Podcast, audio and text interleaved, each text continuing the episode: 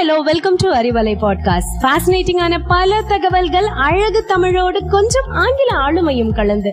கற்க கேட்க here we go with 360 degree of fantabulous learning with Arivalai podcast brought to you by Bharathi educational institutions Reddipatti Namakkal பதவி வரும் போது பணிவு வர வேண்டும் துணிவும் வர வேண்டும் தோழா. என்னங்க யார் பாடுறாங்கன்னு கண்டுபிடிச்சிட்டீங்களா? ஆமாங்க நம்ம புரட்சி தலைவர் எம்ஜிஆர் தான். அவர் நடித்த ஒரு திரைப்பட பாடல் தாங்க இது. அந்த காலத்திலேயே பணிவின் உயர்வை பாடல் மூலமாக எடுத்து சொன்னவர் தாங்க நம்ம புரட்சி தலைவர். நான் இப்போ எந்த தலைப்புல பேச போறேன்னு உங்களால கெஸ் பண்ண முடிஞ்சிருக்குமே? ஆமாங்க நான் இப்போ பணிவு மற்றும் ஒழுக்கத்தை பத்தி தாங்க பேச போறேன். ஏற்கனவே பல புதுமையான அரிய தகவல்கள் நம்ம அறிவலை மூலம் கேட்டிருப்பீங்க. இப்போ பணிவு ஒழுக்கம் பற்றி சில நல்ல தகவல்களை உங்களிடம் பகிரப்போவது D Tharani from Bharathi matric மாணவி.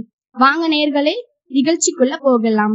அரசனாக இருந்தாலும் சரி தலைவராக இருந்தாலும் சரி ஏன் குடிமக்களாக இருந்தாலும் அனைவருக்கும் இருக்க வேண்டிய குணம்னு பார்த்தா பணிவும் ஒழுக்கமும் தாங்க. அதோட முக்கியத்துவத்தை சில உதாரணங்கள் மூலமாகவும் சில கதைகள் மூலமாகவும் நாம பார்க்கலாம். பெற்றோர்களாலும் சமூகத்தாலும் ஒதுக்கப்பட்டு குப்பை தொட்டியில் போடப்பட்டவங்க தாங்க தொழுநோயாளிங்க. அத்தகைய தொழுநோயாளிகளின் வாழ்விற்காக வெளிநாட்டில் இருந்து வந்து அவர்களுக்காக பாடுபட்டவங்க தாங்க நம்ம அன்னை தெரசா. அவங்க ஒரு முறை தொழுநோயாளிகளுக்காக ஒவ்வொரு வீடுகளிலும் கடைகளிலும் கையேந்தி நின்னபோது அவர் கையில எச்சில் தாங்க விழுந்தது. அதையும் பொருட்படுத்தாமல் தன் கையில் விழுந்ததை வேணும்னா நான் வச்சுக்கிறேன்னு இன்னொரு கையில பாதிக்கப்பட்ட தொழுநோயாளிகளுக்கு உங்களால முடிந்த ஏதேனும் உதவியை செய்யுங்கன்னு சொன்ன அந்த உயரிய பணிவு தாங்க அவரை உலகத்தின் உயரிய விருதான நோபல் பரிசை பெற வைத்தது. இப்போ பணிவு பத்தி பாத்தீங்க. அடுத்து ஒழுக்கத்தை பத்தி பாக்கலாங்களா? உலக பொதுமறை என்று சொல்லக்கூடிய நம் திருக்குறளிலும் ஒழுக்கத்துக்கு என ஒரு அதிகாரமே வகுத்துள்ளார் நம் திருவள்ளுவர். ஒரு மனிதனுக்கு உயர்வையும் சிறப்பையும் தருவது எது என நினைக்கிறீங்க? ஒழுக்கம் தாங்க அந்த ஒழுக்கத்தை தாங்க நம்ம பெரியோர்களும் சான்றோர்களும் உயரை விட மேலானதாக மதிக்கிறாங்க. அது உண்மைதாங்க. சங்க கால புலவர்களுள் ஒருவரான ஔவையாரும் பாருங்களேன் ஒழுக்கத்தையே ஒரு உயரிய பண்பாக எடுத்து கூறியிருக்கார். அது மட்டும் இல்லைங்க ஔவையார் எழுதிய கொன்றை வேந்தனிலே ஓதலின் நன்றே வேதியர்க்கு ஒழுக்கம் என ஒழுக்கத்தின் அவசியத்தை எடுத்து கூறியிருப்பார்.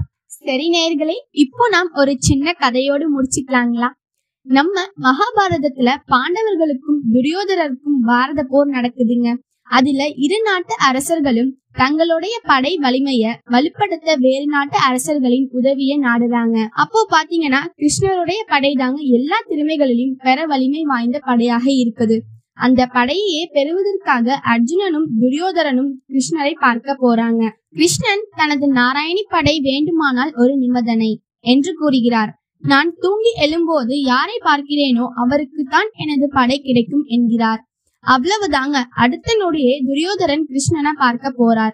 அங்க கிருஷ்ணரோ தூங்கிக் கொண்டிருக்கிறார். அதனால என்ன செய்வதுன்னு தெரியாமல் பக்கத்தில் இருந்து இருக்கையிலேயே உட்கார்ந்து பார்த்துக்கிட்டே இருக்கார். சிறிது நேரம் கழித்து அர்ஜுனரும் கிருஷ்ணனை பார்க்க வரார்.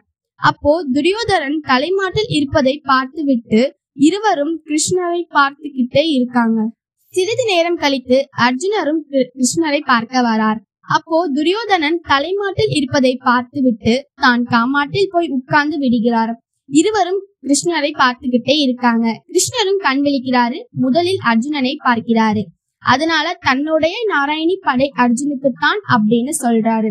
அதை கேட்ட துரியோதனன் நான் தான் முதலில் வந்தேன் என்று கூற உடனே கிருஷ்ணன் நான் வேண்டுமா அல்லது என்னுடைய படை வேண்டுமா?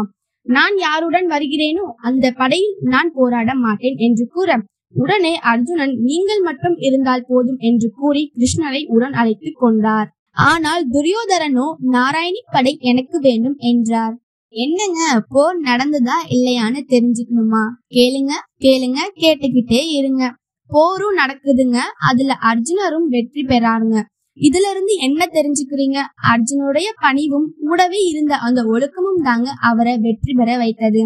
அதனால நீங்களும் எவ்வளவுதான் உயரிய இடத்தில் இருந்தாலும் பணிவு ஒழுக்கங்கிறத வாழ்வில் பின்பற்றினாலே உயர்ந்த நிலையை அடைவீர்கள்னு கூறி விடைபெறுகிறேன். நன்றி வணக்கம்.